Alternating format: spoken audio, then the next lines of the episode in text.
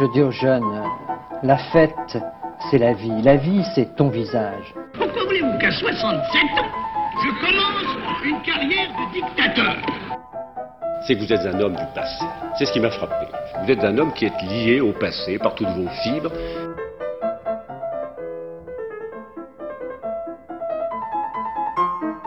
Bonne nuit les petits, faites de beaux rêves, tonton veille sur vous. C'est la réforme oui, la chienlit non. J'assume pleinement la responsabilité de cet échec et j'en tire les conclusions en me retirant de la vie politique après. Je vous demande de vous arrêter.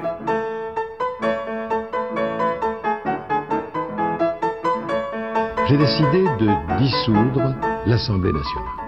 Bonsoir à tous et bienvenue dans cette euh, nouvelle émission d'Escapade. Euh, salut Denis. Bonsoir Osgur, bonsoir à tous euh, chers auditeurs de RTR. Comment tu vas? T'es où là? Très bien, on est à, à Guayaquil, Équateur, le jour de la fête nationale équatorienne. Et Bonne fête aux Pour, euh, Équatoriens. pour hein. ce dernier numéro d'escapade. Et oui, fête nationale le 24 mai aujourd'hui. Eh oui, Et euh, pour euh, ce dernier numéro d'escapade, de, de conclusion de notre belle, De la belle- saison. belle et nouvelle année. euh, voilà. On reviendra à la rentrée, euh, bien sûr, hein, mais c'est la fin de la saison radiophonique à RTR. voilà. Mais on n'en est pas encore là, hein, on a encore une émission à faire. Euh, Est-ce que Denis, tu t'es rendu euh, dans ta magnifique ville euh, en utilisant les chemins de fer? Non, bien que, bien que l'ancien président Rafael Correa l'ait- les- les a, a nationalisé la- et redynamisé le chemin de fer ici en Équateur, principalement pour le tourisme. Non, bien sûr que non. Mais euh, nous vivons dans un pays, en France, avec un chemin de fer qui tient encore la route. Et aujourd'hui, donc pour ce dernier volet, nous proposons de partir euh, dans notre locomotive de, du début de la révolution industrielle jusqu'aux grèves du printemps 2018 avec une rétrospective de l'histoire du chemin de fer en France. Et par où cela donc a-t-il commencé, cher Osgur Cette longue et, longue et Eh ben, tumultueuse ça- histoire? Et oui, oui, euh, on fait le lien avec l'actualité, mais en tout cas, l'histoire est pas si neuve que ça, hein. ça. ça a commencé bien avant l'utilisation de la machine au charbon euh, ou autre. En fait, au début, euh, il y a eu les premiers chemins guidés qui étaient utilisés déjà bien avant la révolution industrielle. En fait, la première utilisation fut par les Grecs au 6e siècle avant Jésus-Christ pour tracter des chariots, mais ils le faisaient en fait à l'aide d'esclaves, quoi. Et puis, également, quelques siècles après, par exemple, pour tracter des, des chariots, euh, cette fois-ci, ils se sont dit, euh, pourquoi pas euh, les chevaux à la place. Après, je sais pas si c'est mieux les, les chevaux aux humains, mais voilà. Mais en tout cas, donc, euh, le rail, lui, a une longue histoire, mais le chemin de fer il va, va nous falloir arriver à la fin du XVIIIe siècle en Europe, plus particulièrement au Royaume-Uni, euh, à part l'utilisation des wagons sur des rails en bois pour le transport du charbon. Et oui, au nord du Pays de Galles, on, on utilisait, de- pour sortir les mines de charbon, des wagons en bois. Le, le- le chemin servait alors à relier la mine au canal pour embarquer sur le bateau. Le- et enfin, euh, on arrive donc un peu plus tard, presque à la Révolution française, à la fin du XVIIIe siècle, une compagnie anglaise eut l'idée de remplacer les chemins de bois par des chemins de fer, un peu plus solides Ah, au poids et surtout à- à- au transport quotidien. Cette évolution permit une usure des voies bien plus lente, forcément, pour, et des, pour le transport des marchandises dont l'explosion des échanges ne faisait alors que débuter. D'accord. Et du coup, les, chemins de fer se perfectionnent, mais la traction des wagons se font, elles, toujours à chevaux à cette époque-là. Il faut attendre le début euh, du 19e siècle pour voir arriver ce qui sera une révolution. Cette révolution, c'est l'arrivée de la locomotive à vapeur, dont euh, la première fonctionnant sur rail a été inventée par un certain Richard Trevithick, euh, un Britannique. Ce dernier a pu expérimenter sa locomotive au Pays de Galles, mais avec un succès relatif car bah, trop lourde, la locomotive usait tellement les voies qu'elle les brisait. Et ça, c'était Ah, en quand même. 1804. Ouais. Ah. Donc, cinq ans plus tard, nouvelle tentative avec une locomotive à vapeur par l'ingénieur des mines britannique John Blenkinsop. Ils sont- euh, ça, ce monstre, un monstre de 5 tonnes nourri au charbon appelé Salamanca, pouvait avancer jusqu'à 16 km/h, une révolution pour l'époque, Ah bah oui, euh, et développer une puissance de 3,7 kW. pas mal, pas en mal. 1812, donc 8 ans plus tard, une compagnie anglaise uti- l'utilisera enfin à, à des fins commerciales. D'abord utilisé dans le transport de fret, il sera très rapidement utilisé dans le transport de voyageurs et c'est un succès énorme outre-Manche. Un succès donc pour l'ingénieur John Blenkinsop, pour les compagnies privées de chemin de fer, mais aussi pour l'industrie en particulier du charbon, et enfin pour tous les Britanniques forcément. L'orgueil national était touché. Je sais pas si les auditeurs entendent, mais derrière, de toi, derrière toi, il y a, l'air d'avoir un raffut dehors avec les klaxons. Ouais, mais je suis à côté d'une grande avenue donc. Voilà. Et pourtant, je Il Mais c'est beaucoup de- l'inconvénient de joie et de vie. être fidèle à la radio et, d'être voyageur. Il faut faire des choix. C'est clair, non mais là ça, ça reflète euh, l'ambiance locale là en Équateur, c'est pas mal. Bon, bref, on revient. Il faut attendre plusieurs années pour voir les, les chemins de fer en Europe continentale. Et oui, parce que là, tout s'est passé principalement et exclusivement au Royaume-Uni. La première ligne euh, en Europe continentale, avec des locomotives à vapeur, hein, à vapeur euh, sera construite en Belgique et en 1835. quoi. C'est presque euh, 10, 20 ans, 30 ans après les Britanniques. Voyez le retard de l'Europe continentale vis-à-vis du Royaume-Uni? Allez, bon, on, parle de l'Europe continentale, on parle de, la Belgique. Euh, revenons sur notre si grand pays et faisons un focus sur les chemins de fer François. Voilà. Et donc, euh, comme pour reprendre les mots d'Osgur, à l'image de beaucoup d'avancées technologiques de la révolution industrielle, on est en retard sur nos voisins britanniques. On, avan- on avance politiquement, on est en retard technologiquement. On ne peut pas tout faire. Ah. En réalité, le, le chemin de fer en tant que tel est né en France aux alentours de 1780. Mais les wagons n'étaient donc pas tirés par des mo- locomo- mo- locomotives à vapeur, mais par des chevaux, comme, comme au Royaume-Uni en fait. Donc les trains allaient à une vitesse donc, de 10-11 km/h, 18 quand les chevaux étaient au galop. Attention. L'idée surgit néanmoins sous Napoléon, sous, Napoléon, sous, le- sous l'Empire, par un mémoire adressé à l'empereur en 1814 par Pierre-Michel Moisson Descroches, mémoire intitulé Sur la possibilité d'abréger les distances en sillonnant l'Empire de cette grande voie ferrée. Mhm. Et rappelons que le premier chemin euh, de locomotive à vapeur en 1812, là on est en 1814. Donc. Mais bon, Napoléon, vite abandonné par la chute de l'empereur, forcément, quelques mois plus tard. Et oui, Napoléon est tombé en 1814 puis 1815. Ouais. Ce fameux mémoire doit, être, doit attendre 1838, donc 30 ans, pour, euh, pour être repris par d'autres ingénieurs. Quoi, c'est- si, on avait, si on avait gardé l'Empire, peut-être qu'on aurait eu des trains plus tôt. Et du coup, peut-être, euh, s'écrit pas ainsi. Et peut-être du coup l'industrialisation plus tôt. Bref, notre histoire, après d'autres péripéties sur lesquelles nous passerons, commence bel et bien sous le règne de Louis-Philippe d'Orléans, dernier roi des Français, donc entre 1830 et 1848. En 1837, Sa Majesté inaugure la ligne Paris-Saint-Germain en lait, euh, en laillé, 18 km en 25 minutes. Première ligne tirée par une locomotive à vapeur. Voilà. De, de cette inauguration naîtront d'autres petites compagnies avec leurs petits rails par-ci, par-là, comme la ligne Bordeaux-Arcachon quelques mois plus tard. Enfin, à l'époque, qui voulait son train, montait sa compagnie, posait ses rails, sa locomotive par-dessus et faisait payer ses tickets. Tout C'était était simple. privé en fait. C'était simple aussi. On a la, la location des terrains. Voilà. Aucun centralisme là-dedans. Pas encore. Naîtront dans la foulée les, des petites lignes comme euh, Montpellier 7, Paris-Versailles, etc. Que des petits tronçons parsemés sur le territoire, des petites lignes. Malheureusement, dans nos recherches, point de trace du ligne Barraqueville-Rodez, Oh qui serait né à l'époque. Eh, c'est dommage. Mais ah pourquoi oui, pardon, désolé, Barraqueville n'existait pas Ah, 1850. eh jeune ville dynamique. Jeune ville dynamique. Avec une histoire, bon, bref. En 1842, cependant, le gouvernement pose une charte euh, des chemins de fer énonçant les principales règles pour l'installation des lignes de chemin de fer dans le pays. C'est la naissance de ce que vous avez peut-être entendu sous le nom d'étoile de Legrand. Baptiste Alexis Victor Legrand, alors directeur général des ponts et chaussées et des mines, alors ils sont encore là les mines, propose au gouvernement du roi du un plan d'ensemble d'un vrai réseau de chemin de fer en France. L'étoile de Legrand propose une étoile, Mm. c'est bien, voilà, c'est plutôt intuitif, à cinq branches au départ de Paris, pour rejoindre les frontières du Nord-Est, la Manche, l'Atlantique et la Méditerranée. Il définit ainsi cinq lignes à construire. Paris à Lille, Paris à Strasbourg, Paris Havre, Paris Lyon Marseille et enfin Paris Bordeaux Hendaye. Voilà, Toujours, euh, donc, c'est la naissance du vrai centralisme parisien au cœur de la carte. ça c'est clair. Paris, Paris, Paris.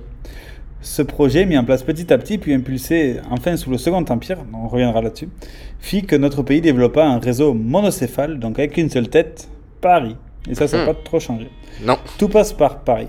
Un Toulouse-Strasbourg, par exemple, passera nécessaire- nécessairement par Paris.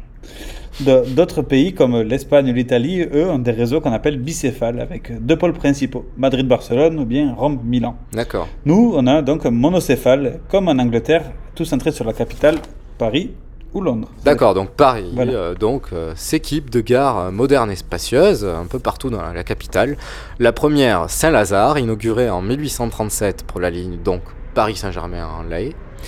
Euh, L'ancêtre de la gare Montparnasse euh, date elle de 1840, donc trois ans plus tard. Austerlitz, trois ans après. Gare du Nord, encore trois ans après. Et la gare de Lyon, trois ans après. Tous les trois ans, une nouvelle gare est répartie euh, au nord, au sud, à l'est, à l'ouest, on va dire grosso modo, de Paris.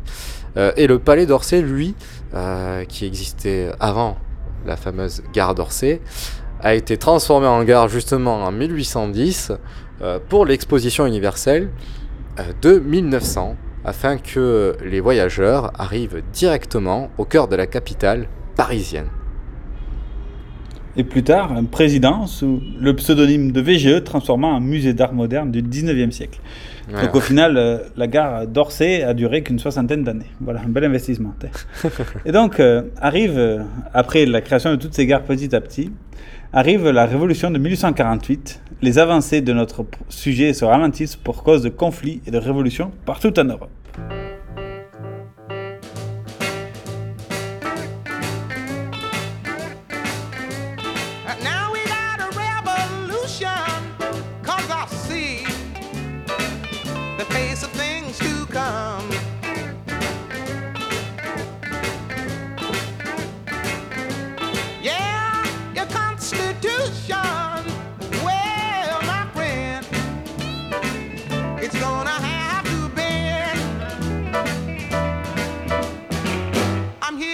You about the destruction of all the evil that will have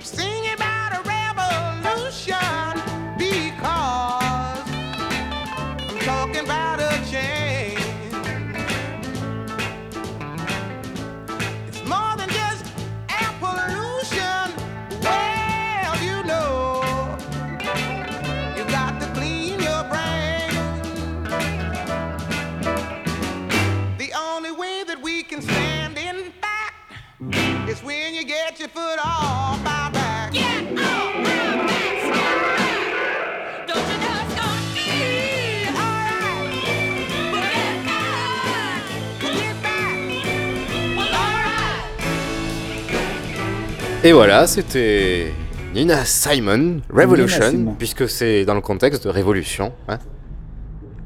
Voilà. Et la nôtre de 1848, donc, comme toute révolution, la, pa- la page suivante est écrite par un retour à l'ordre conservateur. Ah, ça. Pour, la, pour la version française du Printemps des peuples de 1848, ce fut par le coup d'État du 2 décembre 1852, où lui, Napoléon Bonaparte, déjà premier et dernier président de la Deuxième République, prit le pouvoir sous le nom de Napoléon III, ou Napoléon le Petit sous la plume de Victor Hugo. T'aimes bien le rappeler Ce courageux... Hein, toujours. C'est un très beau poème d'ailleurs. Et donc, euh, Napoléon III, ce courageux bègue déjà auteur de deux coups d'État ratés en 1836 et 1840 à Boulogne et Strasbourg, avait déjà passé pas mal de temps en exil chez nos voisins britanniques. Forcément, après le coup de pied raté, soit tu es en prison, soit tu t'exiles. Et lui était parti. De là, il avait été spectateur de la croissance majeure du chemin de fer sur, chez nos voisins bretons. Ah ben, un mal pour un Une bien. fois alors. empereur, il s'inspira de cette époque pour sa politique. Donc. Voilà, c'est Une fois qu'il a pris le pouvoir, il a dit, ben, on va faire, on va faire pareil. On va faire pareil que les Anglais, et pour le coup, c'était peut-être intéressant. hein. du coup, euh, voilà, tant mieux. Ouais, mais- je sais pas. en effet, du coup, arrivé définitivement au palais de l'Élysée, c'est lui qui a choisi cette demeure pour les présidents de la République en 1848 d'ailleurs. Il est, comme on l'a vu, dans un contexte de développement sporadique du chemin de fer tiré par des locomotives à vapeur. Des bouts par-ci et d'autres bouts par-là, quoi. Et petit à petit, il va impulser le développement de l'étoile de Legrand, l'étirer pour la rendre concrète. Vont alors se développer dans cette décennie 1850 les grandes lignes qui marquent encore aujourd'hui notre territoire. Car malgré tout, le TGV, etc., aucune ligne principale n'a été construite dans le pays. Tout passe par Paris ou la côte. Donc, une fois lancées, les locomotives de l'époque arrivent à une vitesse de 60 km/h quand même, en moyenne.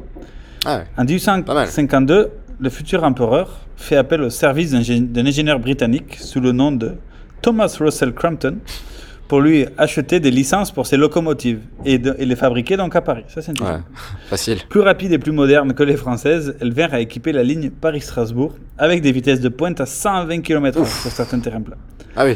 Les lévriers des rails, comme on les appelait à l'époque. Ouais. Moi, j'aurais pas été sur un cab avec à l'époque, mais ça devait bien trembler tout ça. Et donc, euh, Napoléon III, le filou, va utiliser le moyen du train pour conquérir de nouveaux investisseurs pour développer ses projets.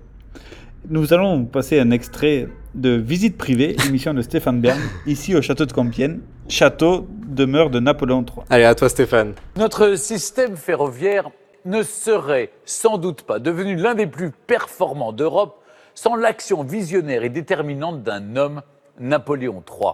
Authentique cheminot en chef, l'empereur crut en effet dur comme fer au rôle moteur du train dans la modernisation de la France.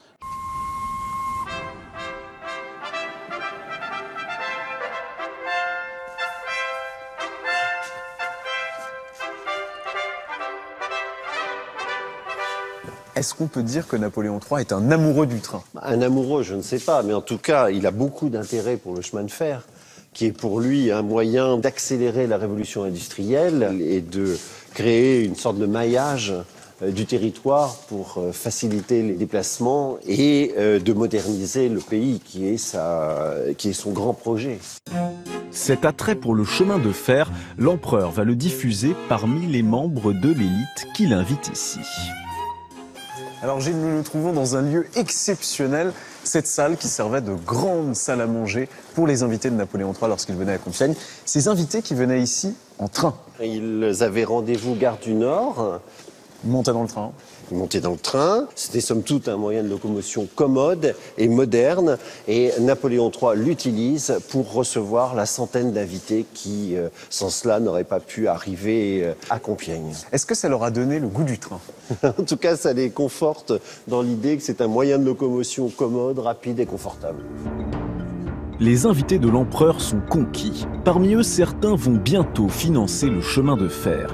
Le duc de Morny, par exemple, qui fondera une compagnie, ou encore les banquiers Rothschild et Pereire. Ils se retrouvaient dans le salon privé de l'impératrice Eugénie. C'est probablement ici qu'ils ont eu des discussions décisives sur le train sous l'œil approbateur de Napoléon III. Hmm.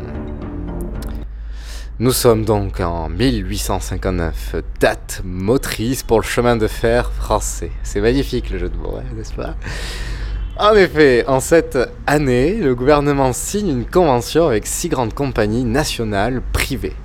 Compagnie du Nord, de l'Est, la compagnie Paris-Orléans, la compagnie de Paris à Lyon et à la Méditerranée, appelée PLM, celle du Midi et de l'Ouest, autant de gares donc à Paris pour autant de compagnies. Compagnie du Nord, Gare du Nord, Rothschild, Compagnie de l'Est, Gare de l'Est, la PLM, Gare de Lyon, Saint-Lazare pour la Compagnie de l'Ouest, etc. Et donc, euh, si en 1852, la prise de- à la prise du pouvoir de Napoléon III, le réseau était composé de modiques 569 km, Entre 1859 et 1875, entre, environ entre 775 et 1000 km de voies sont construits par an. Ah Donc ouais. Plus du double que ce qu'il y avait originellement. Et par an, c'est énorme. Un essor incroyable. Si bien qu'en 1875, donc 5 ans après la chute de Napoléon le Petit, 20 000 km de voies ferrées sur les 30 000 construits, ou- sont construits ou en construction. C'est énorme. Donc 20 000 Mm. km construits sur les 30 000 qui, qui arrivent. C'est en 1814, par- en 1914, donc à la veille de la Première Guerre mondiale, 38 000 km de lignes sont exploités. Le, le pic, l'apogée, en 1829, 1929, 1900. pardon, 42 600 km. L'apogée. Et en 2018, on est à environ 30 000. Donc on a perdu Ah un tiers du réseau de chemin de fer en 70 ans. D'accord, il y avait Voilà. même par exemple le chemin de fer à Espalion, quoi, par exemple. Voilà. Alors, en Aveyron, faisons un focus justement. En Aveyron, du moins à Rodez, le train est arrivé en 1860. hein. Il a fallu attendre un tout petit peu, mais quand même, euh, c'est pas mal. Donc, euh, par les travaux joints de la Compagnie de Midi et euh, de la Compagnie Paris-Orléans. La gare est inaugurée. Il fallait bien deux investisseurs pour amener. La gare est inaugurée à son emplacement actuel en 1860 et de 1902 à 1920, un tramway faisait la jonction entre euh, la gare et le centre-ville. Il y avait en plus une autre gare euh, à côté euh, du lycée Foch, si je ne m'abuse. Il y avait aussi un autre petit arrêt. Euh, Millau attendra 1874 pour être desservi par la compagnie de chemin de fer du Midi. En 1870, la ligne passant par Capdenac, Brive et Toulouse est déjà en service quand même. Et en Aveyron, comme aujourd'hui, à part arriver à Rodez ou à Capdenac, puis Millau, bah, le train n'a pas trop de percée hein. Voilà. Et rappelons que la première gare euh, en Aveyron fut celle de Capdenac, puisque c'est celle qui faisait Toulouse-Paris. Toulouse-Brive-Paris, avant euh, que, que la- ça- le nouveau travaux la fasse passer par Montauban, et du coup Capdenac a été euh, abandonné un petit peu. Enfin, du moins, a perdu de son, de son prestige. Et donc la construction de ces rails euh, en France sont associés à des ingénieurs fameux, donc Legrand comme on l'a vu, Seguin ou même Talabot pour le plus connu. Talabot, nom peut-être familier pour certains auditeurs de Radio Temps Rodez. En effet, c'est le nom du monument Talabot trônant au-dessus de Saint-Geniès-d'Olt. Marie Savy, future épouse de Talabot, est en effet une jeune fille de Saint-Geniès. Née en 1822, devenue orpheline à l'âge de 5 ans. D'une enfance difficile, elle fut rapidement répudiée par le village de la vallée du Lot. Et donc elle est partie. D'accord, et du coup, elle, fut envoyée dans une famille notable de Marseille pour y devenir domestique. Elle lança au village Vous ne voulez pas de moi vivante, je vous dominerai après ma mort. À Marseille, elle fit la rencontre de ce fameux Paulin Talabot, de 23 ans son aîné, ingénieur qui venait de terminer les docks de Marseille. Elle entre à son service, puis à sa, à sa couche devenant son épouse. Et donc, petit à petit, Marie Talabot devint, par ses relations avec son mari, une femme du monde, une des plus riches et des plus en vue de son siècle, notamment depuis leur salon rue de Rivoli, en compagnie de son ingénieur des chemins de fer, Paulin Talabot. En Belle rue. 1889, à sa mort, euh, promesse fut comblée par la création de son mausolée, aujourd'hui monument Talabot, sur la hauteur du bourg de Saint-Geniès. Comme quoi, une belle nous aussi, euh, en Aveyron, on a, voilà, on a de belles relations avec les plus grands de, de ce chemin de fer. Mais, oui. très, fer- fermons la parenthèse. Allez, on revient à notre histoire. hein. La France des années 1870, bah, elle a changé de régime. Mais les chemins de fer, eux non. La croissance continue, le rail s'étend sur tout le territoire. En 1893, un train Paris-Toulouse prenait environ 14h30. À la fin du 19e C'est siècle, les un peu comme aujourd'hui, euh, avec les en passant par. Ouais, pff, ça peut être aussi un Paris-Rodez hein, qui fasse 14h30 des fois. À la fin du 19e siècle, les distances se réduisent et vont être stables jusqu'au TGV. Le train entre donc dans l'imaginaire populaire. Évidemment, la démocratisation du ticket de train n'a pas encore sonné, même si avec la belle époque approchante, de plus en plus de gens prennent le train. Cela devient de moins en moins un privilège des classes supérieures. Et donc en 1890, c'est la publication d'un des nombreux chefs-d'œuvre d'Émile Zola, euh, alias La Bête humaine, roman noir situé dans le milieu des chemins de fer, des cheminots, de ces travailleurs de l'ombre dans l'obscurité du charbon.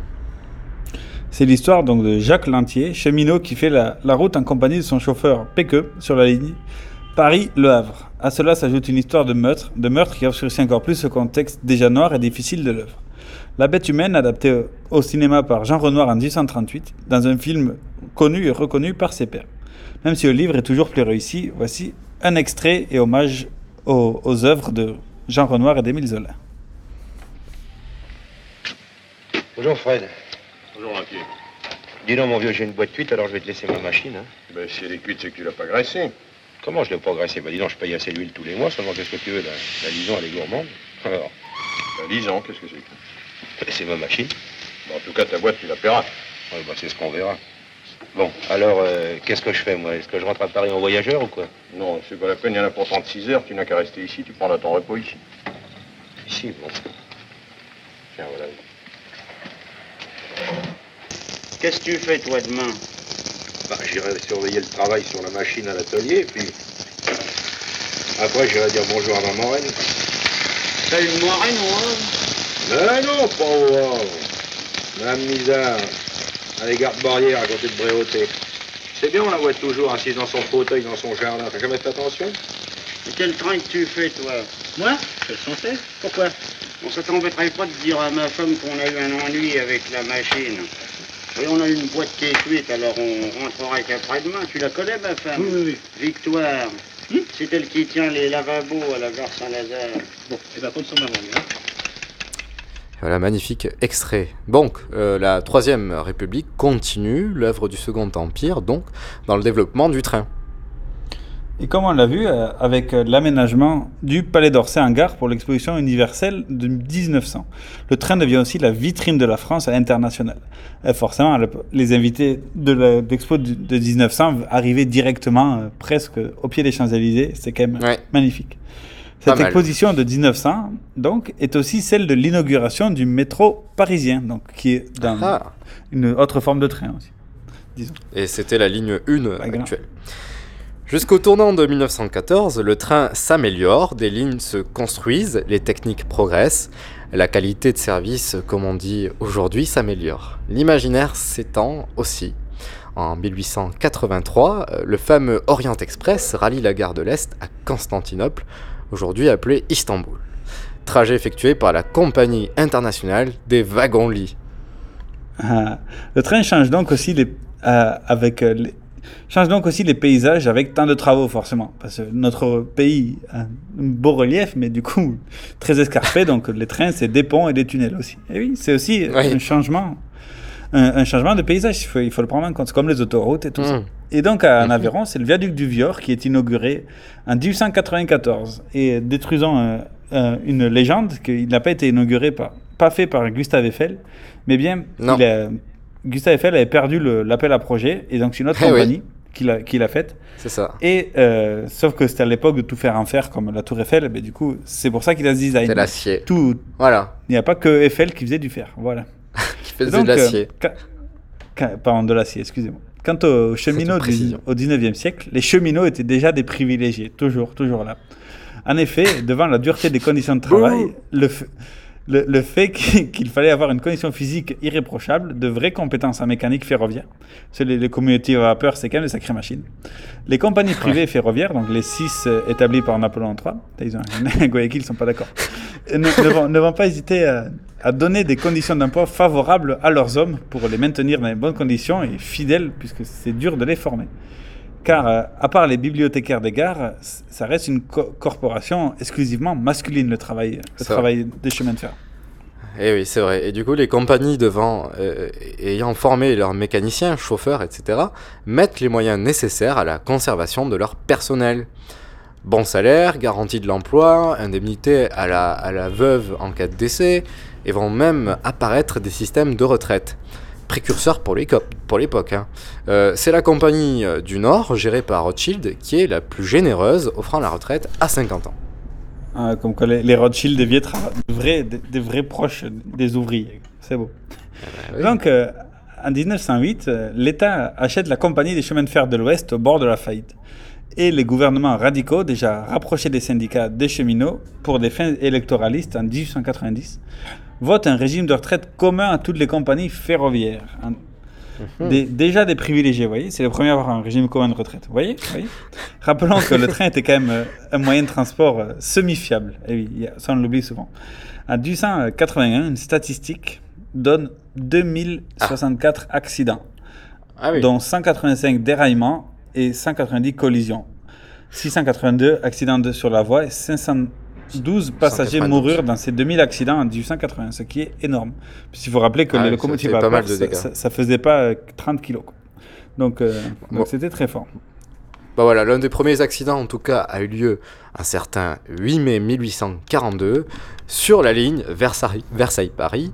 On écoute un extrait qui est passé, euh, qui a été passé sur Europe 1 et présenté par Franck Ferrand. En ce 8 mai 1842, donc, la ligne Versailles-Paris est bondée. 770 personnes y ont pris place. Il faut dire qu'à l'occasion de la fête du roi Louis-Philippe à Versailles, on a fait jaillir les grandes eaux. Alors Mm. c'est le spectacle auquel les Parisiens ont voulu assister. Ils se sont déplacés en masse. Et au retour, le train de 17h30 est en train de filer à 40 km/h. C'est une grande vitesse pour l'époque, 40 km/h. Et à Meudon, l'un des essieux de la locomotive cède. Le train entre dans le talus, il déraille. Les wagons de bois se mettent à se chevaucher, s'encastrent les uns dans les autres. Des morceaux de charbon incandescent vont bientôt répandre le feu sur tout ça. Et 43 personnes vont périr sur place, brûlées vives. Ça veut dire quoi Que les, les passagers sont restés prisonniers des wagons, c'est ça? Oui, à l'époque, par mesure de sécurité, on fermait les voitures de l'extérieur pour protéger les, passagers des intrus. Résultat, euh, 55 morts en tout, puisque 9 vont mourir des suites de leurs blessures et une centaine de blessés graves. Ce terrible accident va calmer l'enthousiasme de l'opinion pour le train et au-delà euh, pour le progrès. Mais Alphonse de Lamartine, qui à l'époque est député, dans un discours à la Chambre, va prononcer ces mots Plaignons les victimes, plaignons-nous et marchons. Ah ouais, c'était un terrible accident. Et bon, heureusement, même si euh, les Français se sont méfiés, finalement, le développement des, des lignes euh, ont poursuivi. Allez, un autre, moins victimaire, mais tout aussi impressionnant, a eu lieu le, le 22 mars 1895 en gare de Paris-Montparnasse. Un train arrivant à toute vitesse perd le contrôle, déraille, donc il arrive à, balle à la gare de Paris-Montparnasse, il n'y a plus de frein. Il perd le contrôle, il déraille, traverse la gare en pleine bourre, donc il, il sort, il saute des rails, il traverse la gare pour aller s'écraser contre la vitre du fond et s'échouer dans la rue un étage plus bas. Extrêmement impressionnant. Ah oui, du coup, attends, ça veut dire cet que- accident de train ne fut qu'une victime. Du coup, ça veut dire qu'il y avait une partie du train qui était euh, dans, la- dans la rue, quoi, carrément. Voilà, c'est ça. Il est tombé d'un étage. D'accord, ok. Et dommage. il ne- malheureusement, heureusement ou malheureusement, je ne sais pas, le, le, le train, l'accident ne fut qu'une seule victime. La pauvre, une vendeuse de journaux dans la rue au pied de la gare qui était sur le trottoir en train de vendre ses journaux et qui s'est pris une locomotive de je sais pas combien de tonnes sur la tête. Aïe, aïe, aïe. Et euh, donc pour, me- pour mieux l'apprécier, un cinéaste du nom de Hugo, je n'ai pas, pas, pas réussi à trouver qui c'est, a fait une reconstitution de l'accident en trois minutes, un court métrage disponible sur internet et c'est vraiment vraiment impressionnant. D'accord. Bref, voyager en train n'est pas de tout repos. Euh, tout comme les tragiques événements Non. de 14-18. Première, euh, première pour le, premièrement pour le transport des soldats et des officiers, des munitions, des ravitaillements, etc. Une fois les fronts stabilisés, dès l'hiver 1914, les positions se calment, la géographie du conflit se stabilise pour quatre longues années. C'est devant ces nouvelles problématiques que l'utilisation des gares déjà en place était de, de moindre utilité pour le front. En effet, les soldats ont mal fait les choses et ont fait les, les fronts loin des centres ferroviaires. Ouais, dommage quoi. J'aurais pu réfléchir un peu. quoi. Cependant, donc, l'ingénierie militaire en temps de guerre est extrêmement ingénieuse. Et c'est par la création des lignes à voie étroite que l'approvisionnement périlleuse des fronts a pu se faire au long de ces quatre longues années de conflit euh, dans les zones arpentées de l'Est de la France. Arpentées par la géographie, mais aussi arpentées par les trous d'obus. Système euh, déjà préexistant au Pays de Galles, mais perfectionné donc en- sur les fronts en temps de guerre. Encore une idée des... Extrait d'un documentaire de National Geographic. Encore une idée de britannique tout ça. Dans le nord de la France, on recherchait désespérément un système qui s'adapte au champ de bataille. Des petits trains puissants roulant sur des voies que l'on pouvait poser rapidement. En 1916, les réseaux de transport s'engorgeaient. Entre les dépôts et la plupart des tranchées britanniques, on construisit alors ces lignes à écartement réduit. Elles métamorphosèrent l'approvisionnement en munitions et en nourriture des troupes.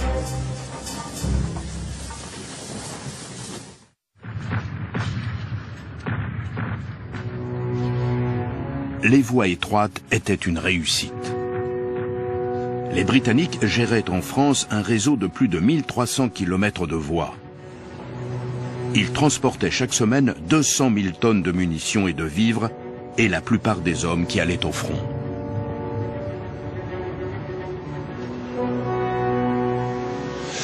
Les locomotives à vapeur étaient indispensables au ravitaillement du front. Mais elles ne pouvaient pas s'approcher trop près, car leurs nuages de fumée et de vapeur en faisaient des cibles faciles. On a donc conçu un système où les locomotives à vapeur s'arrêtaient avant le front. L'approvisionnement se continuait ensuite sur des voies étroites.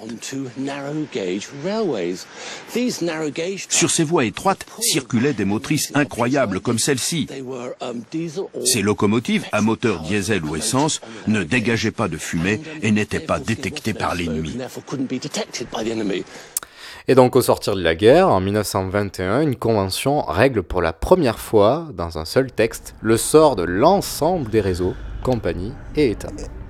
Elle met pratiquement fin à leur indépendance par la création d'un Conseil supérieur de chemin de fer, d'un comité de direction et d'un fonds commun destiné à compenser les excédents et les déficits des différents réseaux. L'équilibre est assuré par le jeu donc des tarifs.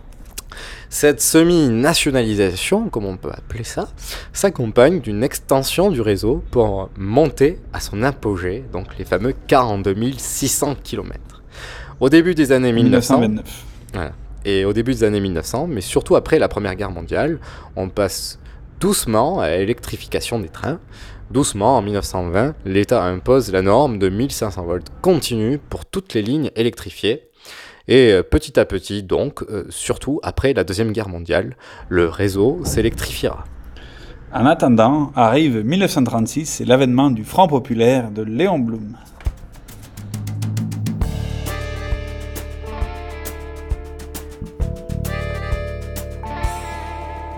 J'étais enfant rêveur, je voyais tout nouveau dans le pré de la maison du passage à niveau. J'ai vu le nez des trains et j'ai vu leur derrière. Depuis la petite maison de la gare de barrière, ma reine me laissait tourner la manivelle. Alors je vous le jure, il me poussait des ailes. Et depuis ce jour-là, j'aime les limonaires.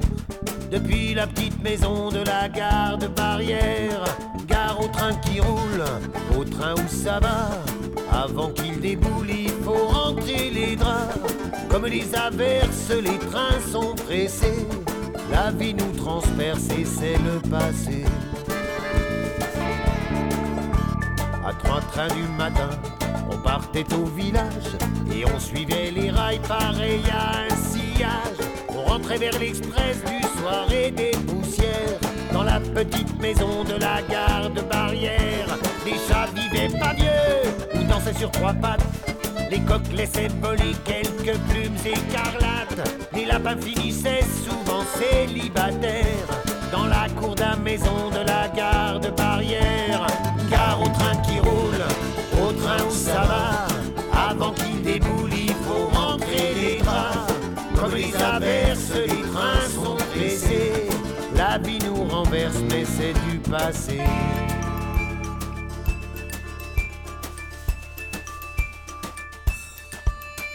Elle avait, ma reine, un visage de chiffon, bouffé par de grands yeux, d'un bleu de ciel profond, un sourire sans dents, des cheveux de coton, éternellement blancs, tirés dans un chignon.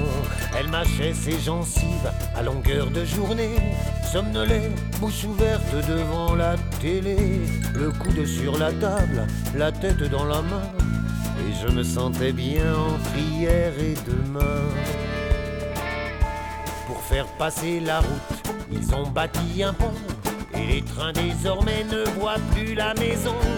Ils ont les yeux fermés et ne se soucient guère qu'il y avait une maison et sa gare de barrière. Gare au train qui roule, au train où ça va. Avant qu'il déboule, il faut rentrer les draps. Comme les averses, les trains sont pressés. La vie nous traverse et c'est le passé.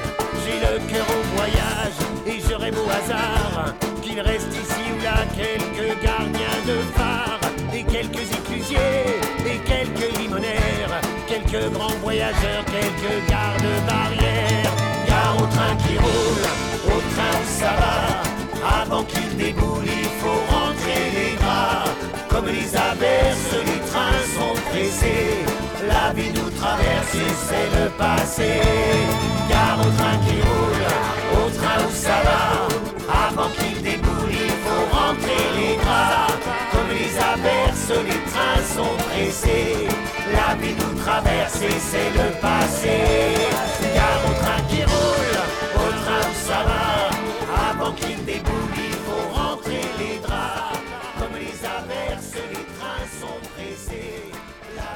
Et donc c'était Yves Jamais, Gare au train.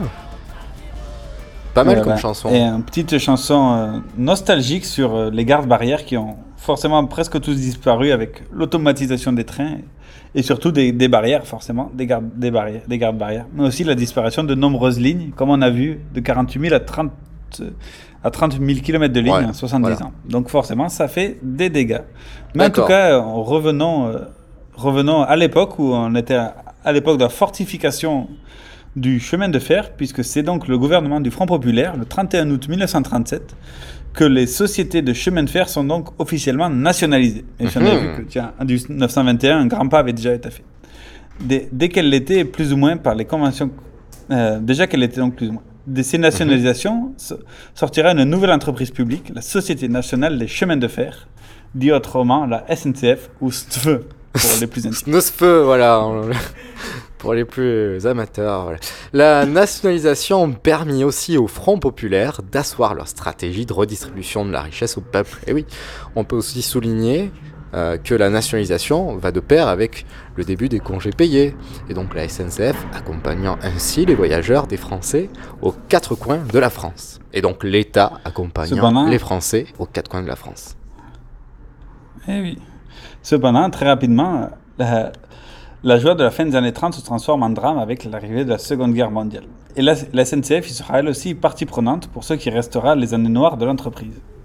En effet, l'entreprise publique est entre les mains du gouvernement de Vichy, du maréchal Pétain et de Pierre Laval. Les transports de passagers et de fret sont convertis pour le transport de masse et de déportés politiques et de juifs vers, l'Allemagne et aussi pour le STO. Ouais. On peut citer un exemple, la rafle du Veldiv, où les juifs seront ensuite tous déportés vers les camps de, vers les camps de Drancy de Pithiviers et de Bonne-la-Rolande par les trains de la SNCF. Et les di- les- la direction est totalement sous les ordres de Vichy, mais, mais, mais en fait des Allemands qui utilisent les chemins de fer français et les wagons comme, comme, comme s'ils étaient les leurs. en fait. Ouais, C'est oui. donc les années noires de la SNCF. Voilà, et donc à la sortie de la Seconde Guerre mondiale, il faut bah, tout reconstruire. Les chemins de fer ont été sabordés autant par les Allemands que par les résistants. Les, trains ont été transformés, voire rapatriés aussi en Allemagne. Donc hop, il y, en a, il y en a un peu moins.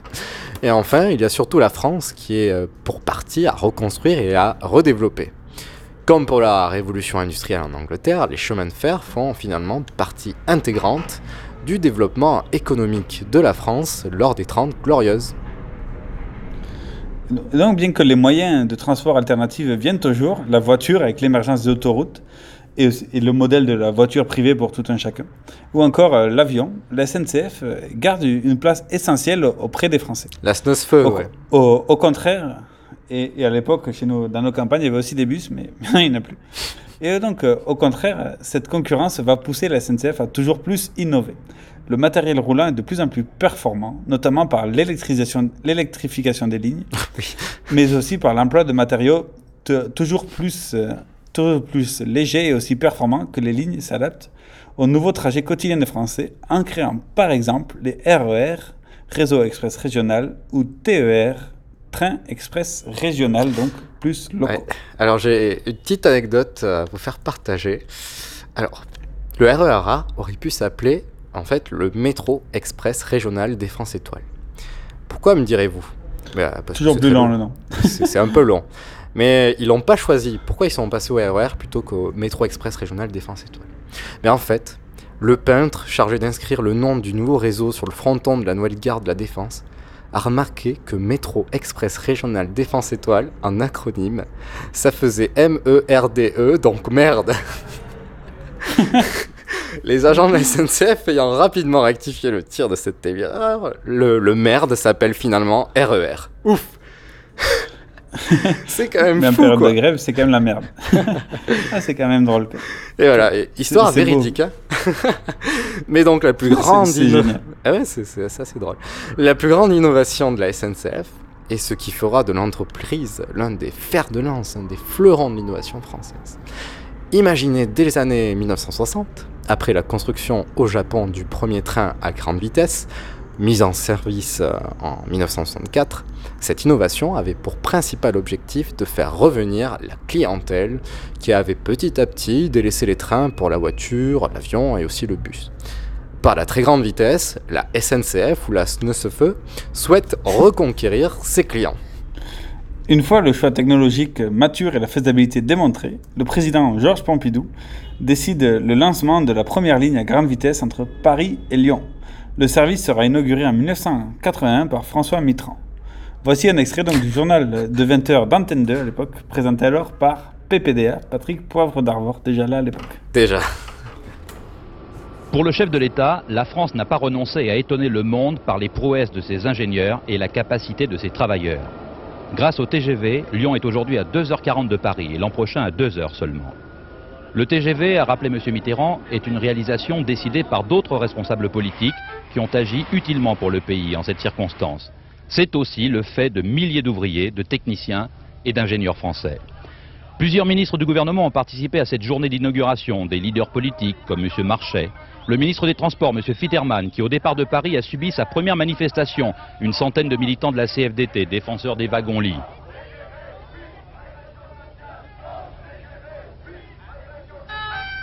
C'est à Lyon que le président de la République a rejoint les invités et les personnalités. C'est là qu'il a rendu hommage aux cheminots de la SNCF. Ce grand service public, explique M. Mitterrand, doit être développé et modernisé. Le train est un élément irremplaçable dans la gamme des moyens de transport offerts aux Français. La SNCF, dans sa nouvelle convention avec l'État, doit servir d'exemple de contribution au progrès économique de la nation. Les investissements du chemin de fer seront maintenus à un niveau élevé. La SNCF prépare un TGV Atlantique, Rennes à 2 heures de Paris, Bordeaux à 3, puis plus tard, liaison vers le nord et peut-être Londres. Le TGV est aussi pour le chef de l'État un moyen de créer des emplois. Il le dira un peu plus tard au Creusot dans son discours. À 260 km/h, M. Mitterrand va non seulement conduire pendant quelques minutes le train de l'inauguration, mais aussi parler avec le personnel de la SNCF, roulant et ingénieur du TGV. Ah, il rafle la mise quand même Mitterrand. Euh, merci Pompidou aussi d'avoir lancé le projet. Bon bref, le développement du réseau s'est depuis fait principalement sur ces lignes de grande vitesse. Ainsi donc, sur les, les grandes agglomérations françaises, telles que Lyon, Marseille, Bordeaux, Lille ou Nantes, ou Barraqueville, sont reliées Ah à moins de 3 heures de Ah Paris. non, c'est pas Barraqueville Ah, justement. pardon, pas Barraqueville. Excepté euh, Toulouse. Toulouse qui est au milieu de nulle part, et donc qui n'est pas encore à 3 heures de Paris. Et oui, notre chère capitale régionale s'est repliée sur ses liaisons aériennes, portées par le dynamisme de l'aéroport Toulouse-Blagnac, d'Air France et d'Airbus. Eh oui, voilà. Car rappelons que la ligne Toulouse-Paris est la plus, la plus fréquentée euh, La en avion de navette. toute l'Europe. C'est ça, la navette la plus fréquentée d'Europe. euh, La navette Air France avec EasyJet aussi. Voilà, donc il y a, Donc il y a aussi des, des trains un peu de lobby recul. quoi.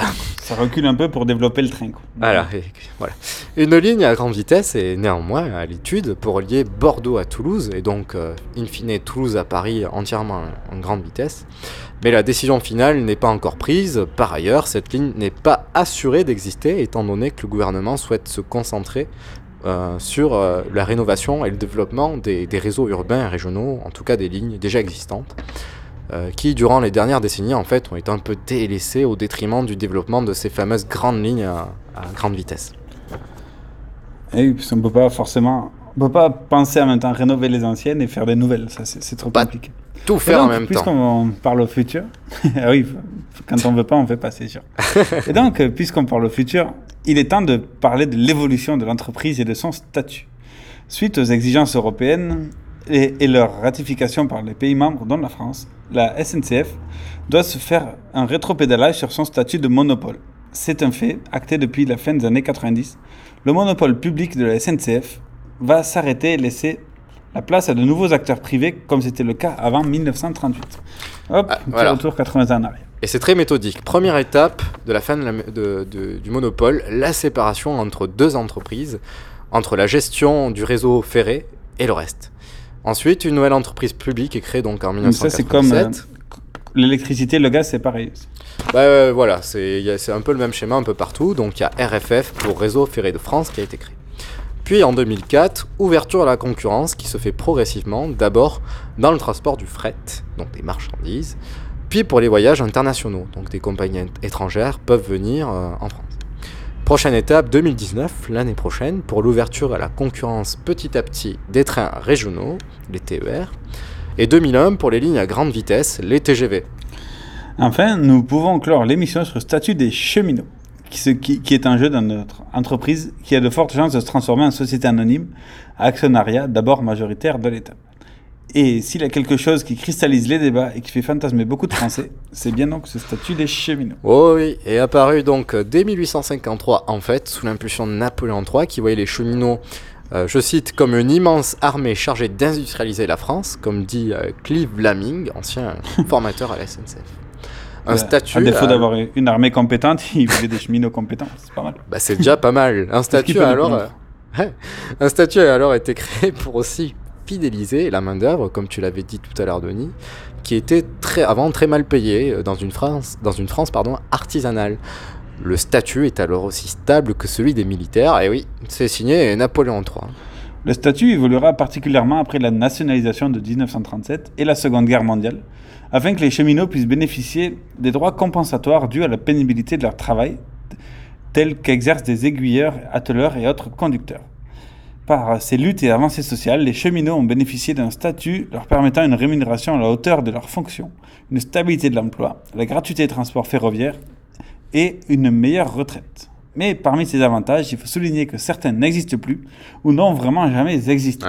Pour en finir avec ce mythe, voici un reportage réalisé par nos collègues de France Info. Est-ce que les cheminots ont une prime charbon? Ça m'étonnerait fortement. Quoique, bah alors ça aurait vraiment pas changé depuis 70, 80 ans dans ces cas-là. Les cheminots ont un emploi à vie Euh, oui. À vie, je sais pas. Les cheminots ont de meilleures retraites Non, c'est faux. Pas plus, pas moins. Je pense qu'ils sont dans la moyenne. Alors, le statut des cheminots est trop avantageux Info, intox Ben on va faire le test, hein. Allez, c'est parti. Les cheminots, ils ont une prime charbon. Alors qu'il n'y a plus de locomotive à charbon depuis longtemps. Non, c'est fini. Ils ont plus la prime depuis 74. Ah oui, d'accord. Vous aviez entendu ça? J'avais entendu qu'ils avaient encore la prime, ouais. Non, c'est pas vrai. C'est faux. Les cheminots ont un emploi à vie. Je dirais que c'est faux. Ça vous semble vrai ou pas? Bah, je crois que c'est vrai, oui. Ouais, c'est assez vrai. Ils sont, ils sont assez protégés. Effectivement, Ouais. c'est difficile de les licencier. Les cheminots ont de meilleures retraites. Non. Meilleure retraite, je sais pas, ils ont une retraite assurée. C'est faux. Ah si, c'est vrai. Non en moyenne, en moyenne, la retraite de cheminot, c'est 1900 euros par mois, brut. Brut. Et la moyenne des Français, c'est 1700 euros, brut. Est-ce qu'on peut travailler dans un bureau et être cheminot et avoir le statut de cheminot? Je pense pas. C'était pour ceux qui conduisaient les trains, je suppose. hein. Après, euh, maintenant, est-ce que ça s'est répandu dans les, dans les bureaux? Je sais pas. Je ne saurais pas vous dire. Bah si, en fait, euh, 92% des employés de la SNCF ont D'accord. ce statut de cheminot. Ça touche quasiment tout Ok. le monde. Les cheminots ont 10 ans d'espérance de vie en moins. C'est ce qu'un syndicaliste a affirmé sur, euh, sur France 2. 10 ans, non, ça, ça me paraît quand même gros. On a vérifié et en fait les cheminots ont même une meilleure espérance de vie que la moyenne des Français. Hein, les cheminots ont une espérance de vie à peu près de 82 ans, la moyenne des Français c'est 80 ans. Donc là c'était une vraie intox. Les cheminots partent à la retraite plutôt que les autres. C'est faux. Vous diriez qu'ils partent à la retraite à quel âge? Ça dépend de leur corporation. Si c'est les roulants, c'est pas les roulants. Oh, vous vous y connaissez, vous euh Eh ben, vous avez raison. Alors, l'âge moyen de départ à la retraite, c'est 57 ans pour les sédentaires et 53 ans pour les roulants. Alors, ça reste beaucoup mieux que la moyenne des Français, euh, pour qui c'est 63 ans, mais c'est pas non plus 50 ans. Est-ce que vous avez l'impression que le statut des cheminots plombe le budget de la SNCF Est-ce que c'est à cause des cheminots que la SNCF est aussi endettée? Non, ça c'est complètement faux. On a un énorme trou coup- dans les caisses de l'État, il faut bien le combler d'une certaine façon et on va essayer de toucher un peu partout. C'est pas à cause de nos statuts que la société est comme ça. L'endettement de la SNCF, c'est 50 milliards d'euros, c'est énorme. Même si on réforme ce statut des cheminots, on risque pas de résorber cet endettement. On est loin du compte. Qu'est-ce qui représente 50 milliards d'euros par exemple? Eh bien, l'évasion fiscale en France. Et voilà, donc j'espère que c'est un peu mieux, un peu plus clair pour vous. Donc avec la mise en... Quelle bonne conclusion Avec la mise en concurrence de la SNCF, le gouvernement Édouard Philippe remet également à plat le statut de l'entreprise et le statut des cheminots qui souhaitent tout simplement voir disparaître pour les nouvelles embauches. Bref, on sait pas ce que ça va devenir. Je vous propose comme titre Ozzy Osbourne, Crazy Train, parce que vraiment, c'est un peu très très fou tout ça.